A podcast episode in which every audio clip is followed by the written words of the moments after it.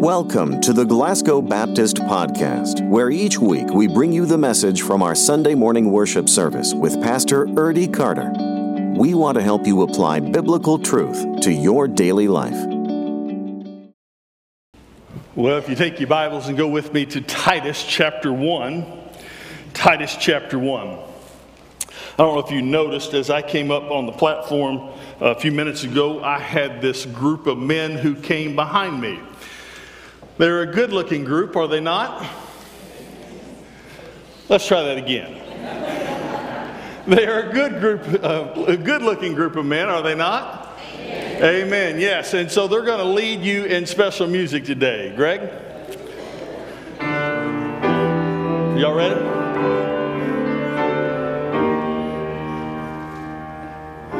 If you notice, they all got their heads down like they're not sure what they're about to do because they don't know what they're going to do. But they know they they I, they didn't know they were coming up until yesterday afternoon when they got a call.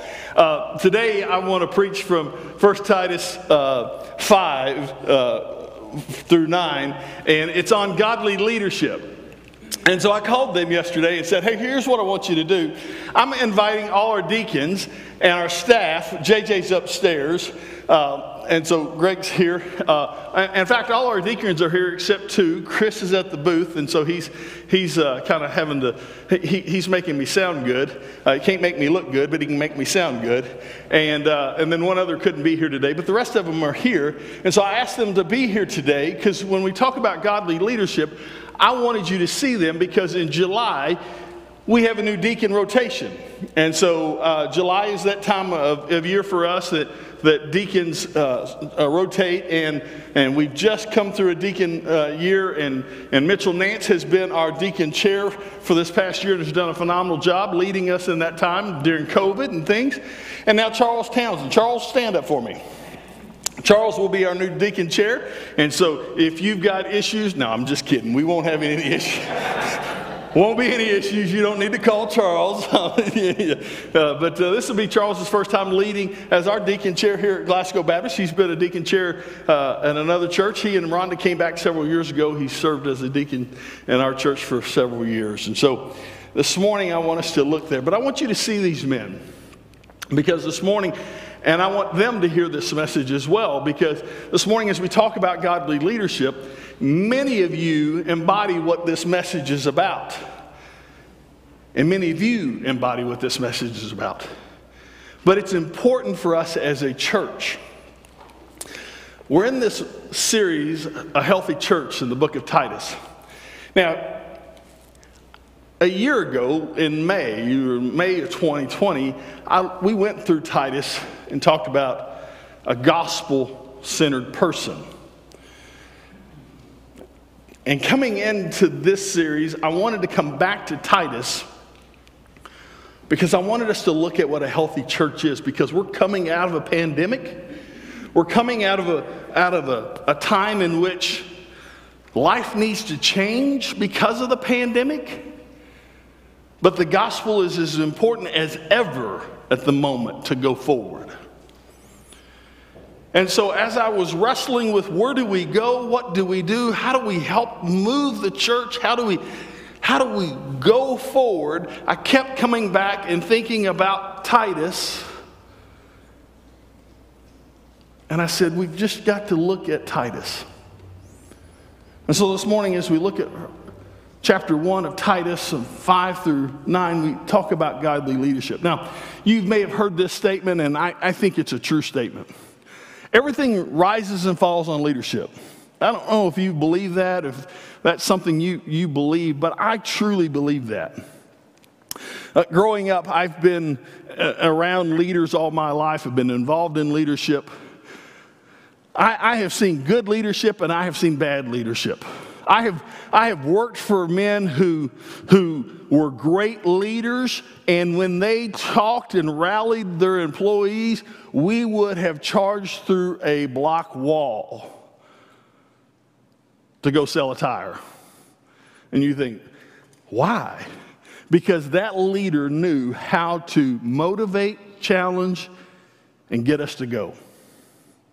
And then I worked for leaders who didn't know how to motivate anybody. The only thing they were concerned about was themselves. How to make, they were, they were greedy, if you just want to know the truth. They were greedy, and not all were about making money for themselves because some of them worked for a corporation, and so it wasn't about putting money in their pocket as much as it was making a name for themselves and moving up a ladder. And some people just think prestige. And, and what I have learned over the years is success rises and falls on leadership. And the same happens in the church. I mean, go to the Old Testament. If we read the Old Testament, if you've studied any in the Old Testament, you can watch kings and leaders and those who put everything in their basket on themselves fail. Oh, they may be successful for a little bit, but they, they fail. But those who put it all on the shoulders of God, not worrying about what they gain out of it, succeed. So I think leadership is key to the church.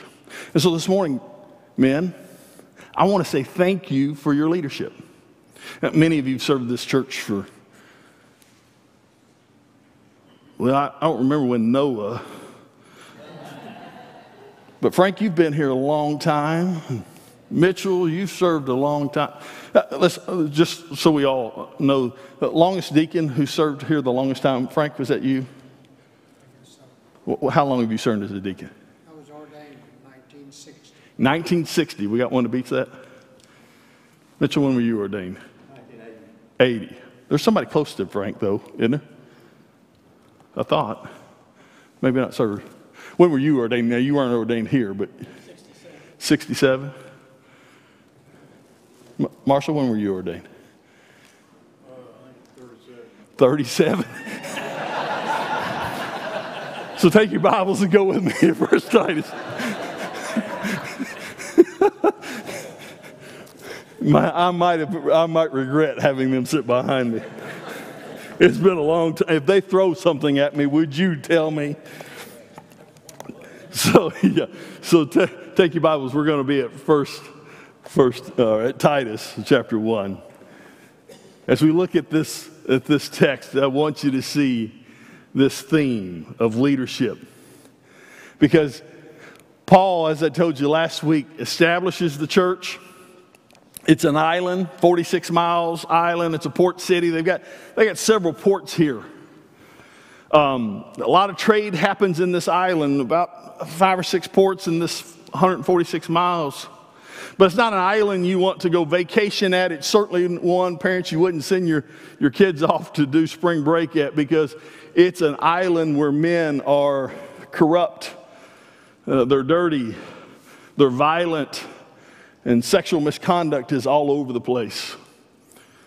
And so Paul establishes a church here. He sees power in this community and why it needs to be established.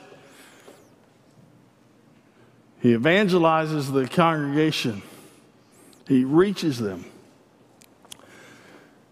But he doesn't stay long enough to, to establish healthy, a healthy church. In fact, there's, I told you last week that one of the things they brag about is Zeus being their God. One of the things I failed to mention, and Paul tells Titus this in, in, in, chapter, in verse 2 of chapter 1, that God is a God who cannot lie. Zeus, they, they laughed about, was a, was a God who was underhanded, tricked people. And the people of Crete used to tell those stories, and they laughed about how Zeus would would trick people. Paul would remind Titus that God cannot lie. Our God is a God who can be trusted. In fact, there was a saying if you were a Cretan, you were a liar. And so, what has happened is, as Paul has evangelized this church, people have come. So, stand with me as we read the first verses here, nine, uh, 5 through 9. The reason I left you in Crete was to set right what was left undone.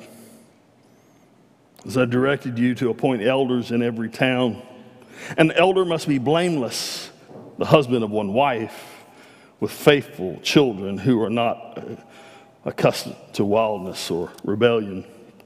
An overseer of God's household, he must be blameless, not arrogant, not hot tempered not an excessive drinker, not a bully, not greedy for money, but hospitable, loving what is good, sensible, righteous, holy, self controlled, holding to the faith or holding to the faithful message as taught, so that he will be able both to encourage with sound teaching and to refute those who contact it. You may be seated.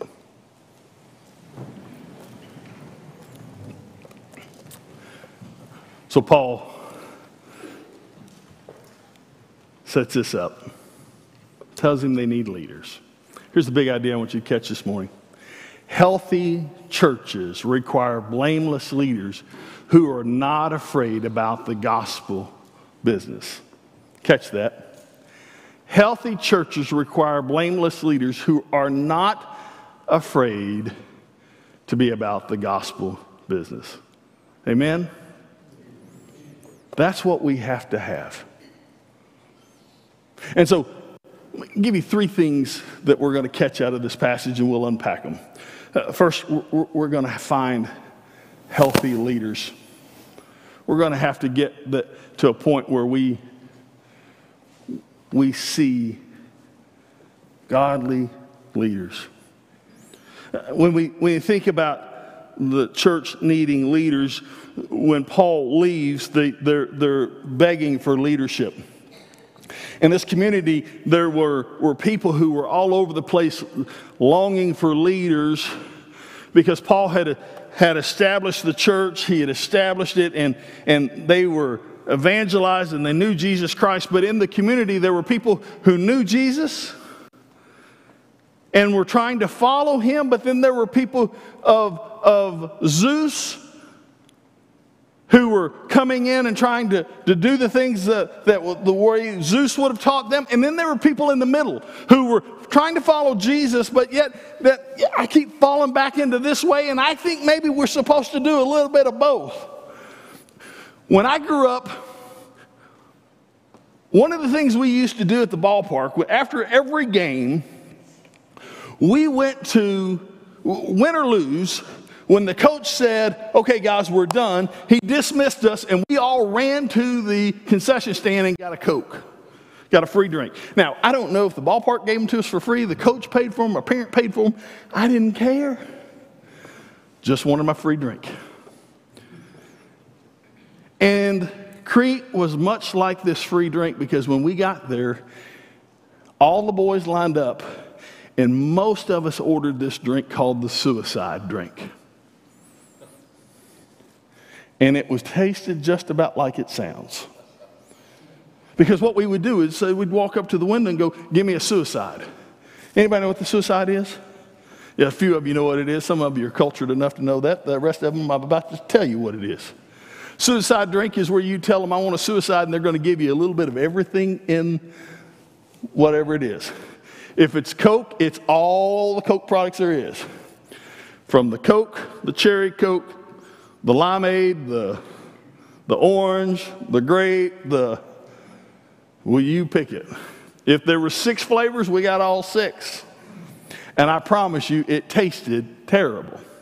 And we'd all stand out there like we were big stuff, swallowing that stuff and just begging it for it to be over with.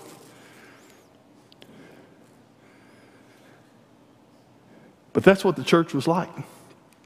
You see, when you get that kind of people in the church, all different views coming together, it's a suicide mission. Paul says, I've put you here, Titus, because we got to find leaders.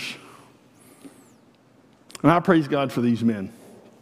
And many of them, or all of them, everyone on this platform has served. In my 10 years, they've served as a deacon uh, more, than, more than once. And they're, they're men who have prayed with me, prayed for you, who've walked through some honest conversations about how we move forward as a church, who I can honestly tell you want what God wants for this place. And I'm grateful for their leadership.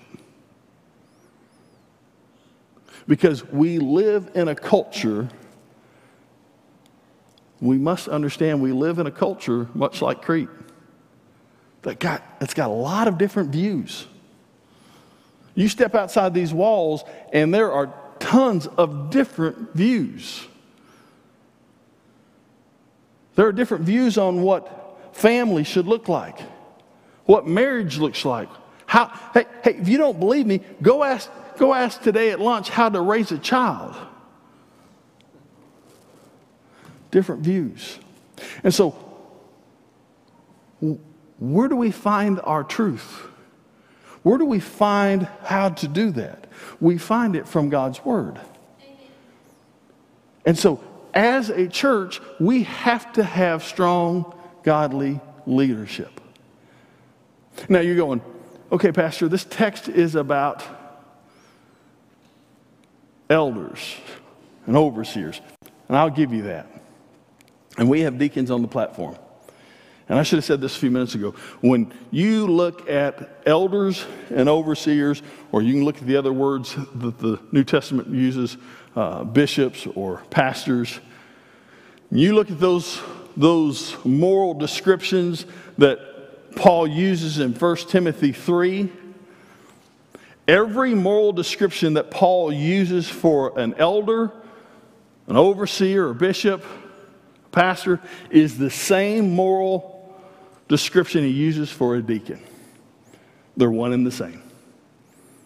No moral description does he use that a, that a pastor should be behaving that a deacon should be doing. So, if, if the pastor should be doing it, a deacon should be doing it, and vice versa.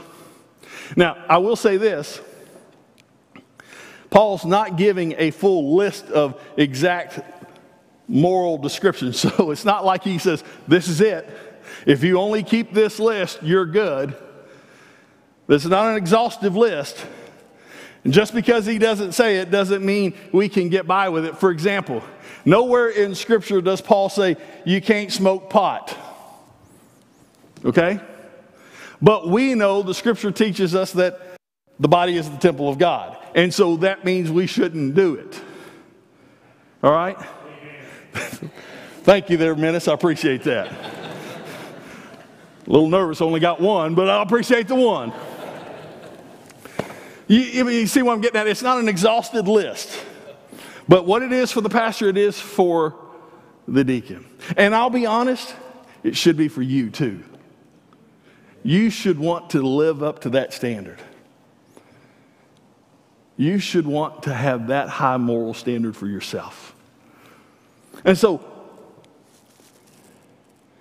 Paul sets out and he says, I need, Titus, you to find leaders.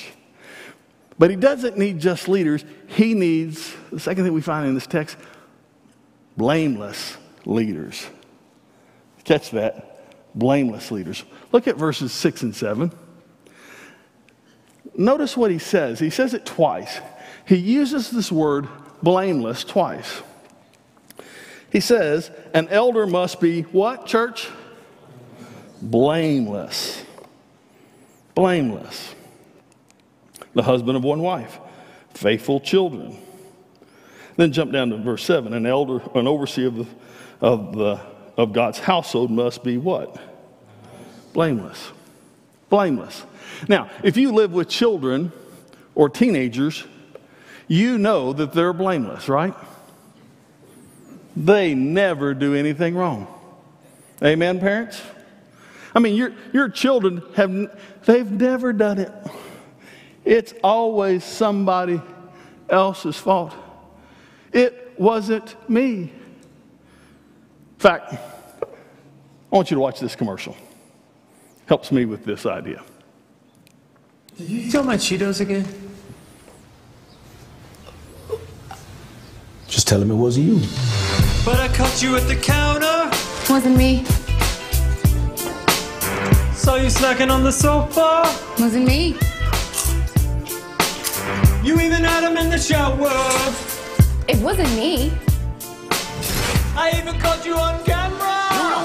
You the one who granted access to your snacks. Don't talk surprised that she sleep behind your back. You gotta keep tabs before she empty that bag. Let's review the situation. Orange fingers, red flag. To keep you on stash, you gotta hide it better. If she asks where they are, you say forget her. Never admit to a word, and please don't upset her. And if she keep on snacking, I guess you let her. Well, did you? Wasn't me. Oh. Okay. Well, that's the first time that's ever worked. Uh, let's be honest, parents. Any, any parent ever said that fell for it, that wasn't me? I mean, we hear that story all the time. Was it me? Uh, y- You know? Uh, I didn't do it. It's somebody else's fault. Every time I see that, that Cheetos commercial, I, you know, of course, Cheetos is, I, I can't get away with that statement because everybody, my son even points me out in the house. I get caught with Cheetos all the time. Anyways, um, but we know blameless in that regards. But there was a different time and a different age when blameless meant a completely different way. Blameless used to mean how others saw you. In- other words, it was what they saw, that they, the, the meaning was they found no wrong in you. In other words, that your actions matched your faith.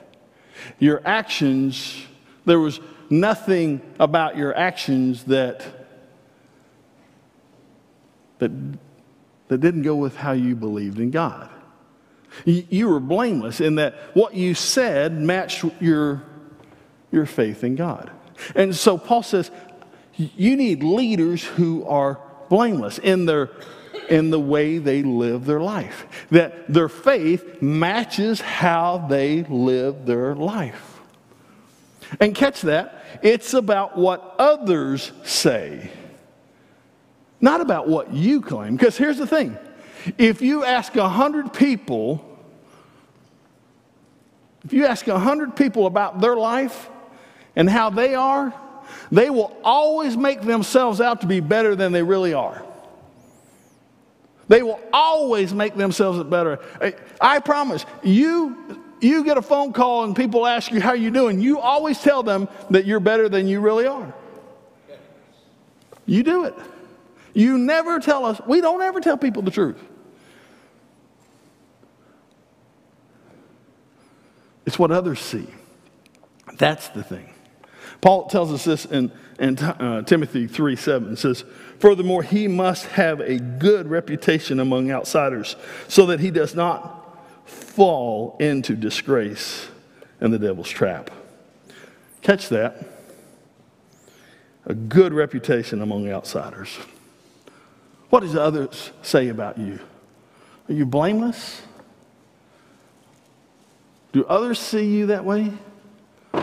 Or are they see you as someone who is one person on Sunday and another person on Monday? Last thing I want you to catch out of this text Paul tells Titus, I need you to find leaders. They need to be blameless leaders, and then they need to be gospel leaders. Gospel leaders. Verse 8 and 9 says, But here's how they need to be they need to be hospitable, loving, what is good, sensible, righteous, holy, self controlled, holding to the faithful message as taught, so that he will be able to encourage, catch that, encourage with sound teaching. and refute those who contradict it. So there's two pieces of that. You need to be able to speak the gospel, but you need to be able to, to stand up for the gospel. These men behind me, they, they, they love the gospel and they share the gospel. They desire the gospel to go forth.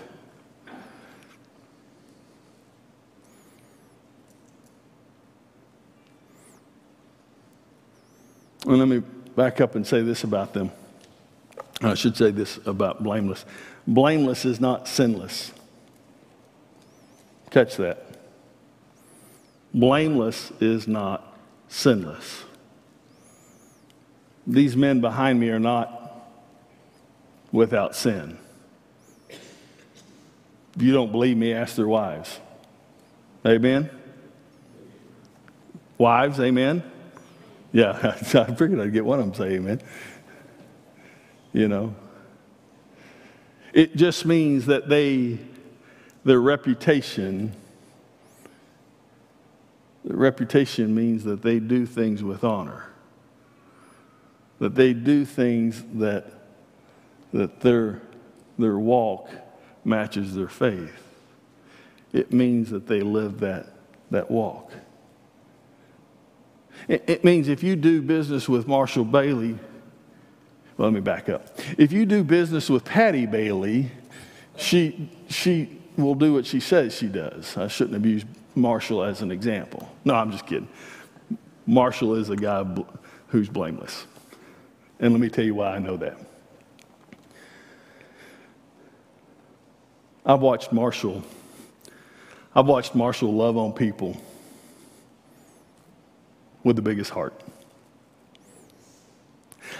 In fact, and I'll say this about Marshall. And I can say something about every one of these men up here, but I'll say this about Marshall. Marshall's probably got the biggest heart of the men up here.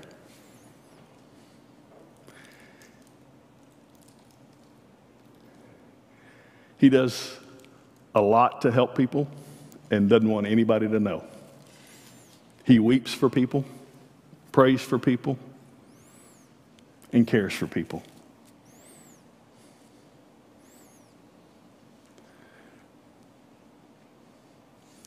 Marshall, I love you for your heart. I love you the way you, way you care. I've never watched Marshall try to get over on anybody. I've watched him give his coat off his back to help somebody. That's a person who you call blameless. He walks what he talks. Now, let me go back to the gospel. Got to be gospel focused. When you're gospel focused, it means that you're going to proclaim the gospel as you go. These men want to do that. These men want to to share the gospel as they go. And they do that in a variety of ways. Some of them own businesses, and some of them, through their business, work to do that. Some of them do it quietly, some of them do it more publicly. All of them want to see the gospel move forward in this church. That's what godly leaders do. That's what makes the church successful. As Glasgow Baptist Church, several years ago, we rethought what our purposes and values were. We came up with five thoughts that we needed to be about. First is we need to connect with believers. We need to be about connecting with one another, building one another up, encouraging one another, fellowshipping with one another. We do that very well. In fact, if you've ever been a part of one of our uh, uh, fellowship meals, you know, we're, we're a group of people who love to have fun, connect with people. We'd love for you to hang around and get to know us. Um, we think it's, we grow better when we're, when we're in smaller groups than we are in this room. The second thing is we grow in Christ likeness. It's important for us to grow in Christ likeness. That's why we do Sunday school. That's why we have Bible study groups. That's why we try to do small groups, is to grow. And we, we do that well. We, we have lots of small group classes. Uh, serve. Uh, we've got more opportunities for you to serve in different ways, and you go, Well, I'm looking for this opportunity. We may find a place for you to do that. Uh, looking for opportunities to serve. We have places for people uh, to serve in tech, to serve in music, to serve, to serve in children, to serve uh, cooking. We, we've got places for people to serve all over. Then we have the opportunity to exalt Jesus, and we do that right here every Sunday. We, we want to come together as the body of faith for one opportunity a week as one large group and just sing praises and exalt his name. You know, it's not his job to exalt himself, it's our job to exalt him. That's not his job, that's our job. And so we gather together to exalt Christ. But do you know where most churches, and we're in that boat, struggle? Is to proclaim God's grace. And let me tell you, let me, let me help you figure this out. Let me tell you how you can tell you can tell me how well we're doing by answering this question yourself. When's the last time you led somebody outside your immediate family to Christ?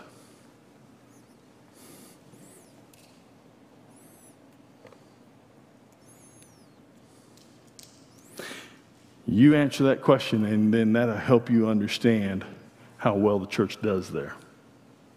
Because oftentimes we come to this place and we think that's the pastor's job or that's the deacon's jobs. When there's nothing in Scripture that says that's their job.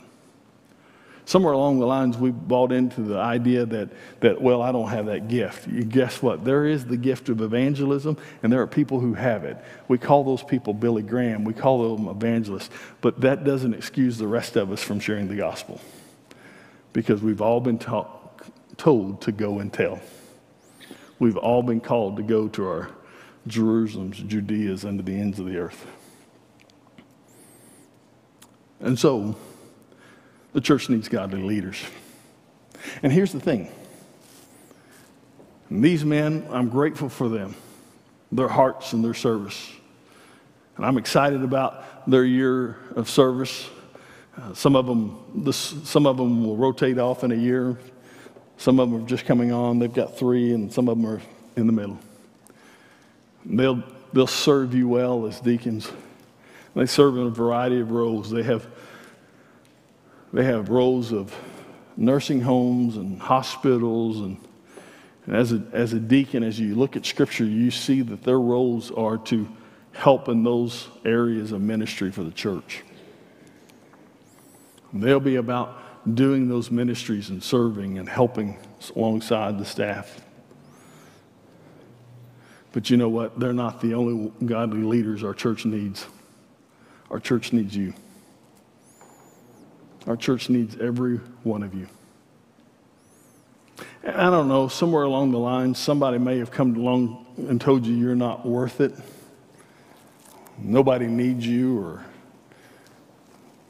you're not good enough.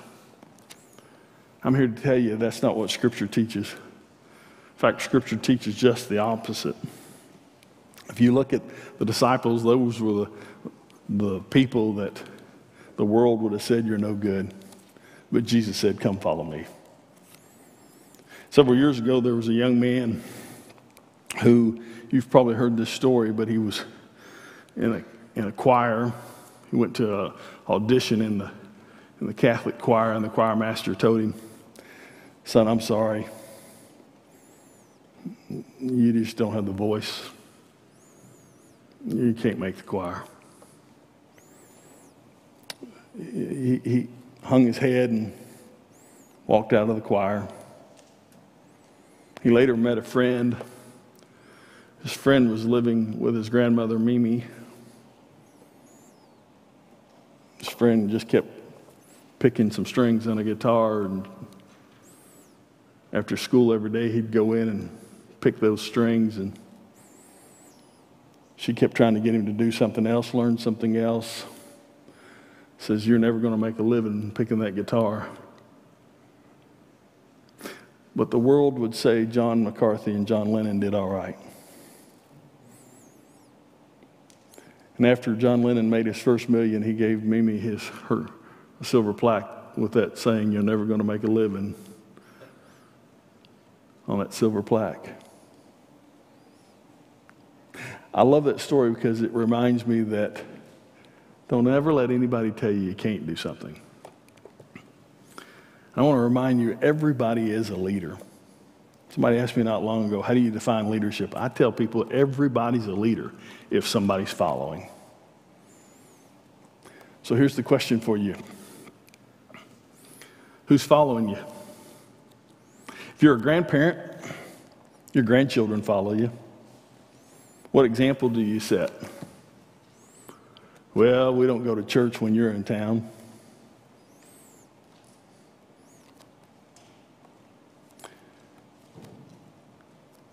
Grandparents, do they ever see you pray? I don't mean just pray at a meal, but pray. Do they ever see you open your Bible and study God's Word? Do they ever see you worship? You see, sometimes I think we teach our children and our grandchildren bad theology because when we're with them, we don't ever do that. Do we really want to be that kind of a leader? Trust me, they follow, they pick up. looking for my son because he sometimes follows my example. Well, there he is. He just walked in. Follows my example driving, and my wife reminds me that's not always the best idea. They do watch, they do pay attention. What kind of leader? Here's what I do know the church needs you, God needs you. If you're here this morning and you've never confessed Christ, the first thing God needs you to do is recognize He's the answer. He's the reason. This morning, would you come to know Him? There's no secret handshake, there's no special thing. It's about confessing that you are a sinner in need of salvation. It's about coming and trusting Christ as your personal Lord and Savior. It's about knowing that God died or God sent His Son to this earth to die on a cross for you. And then on the third day, he rose. It's about believing God loves you, that he sent his one and only son. That's the first step. The second step is following in obedience. So if you're here this morning and you don't know Christ, would you take that first step? If you're here and you followed Christ, maybe it's time you to get off your your your butt in the meaning of I can't do that, but I need to do this. Get off that, that butt and start doing what God calls you to do. And do what He leads you to do. Would you stand with me this morning?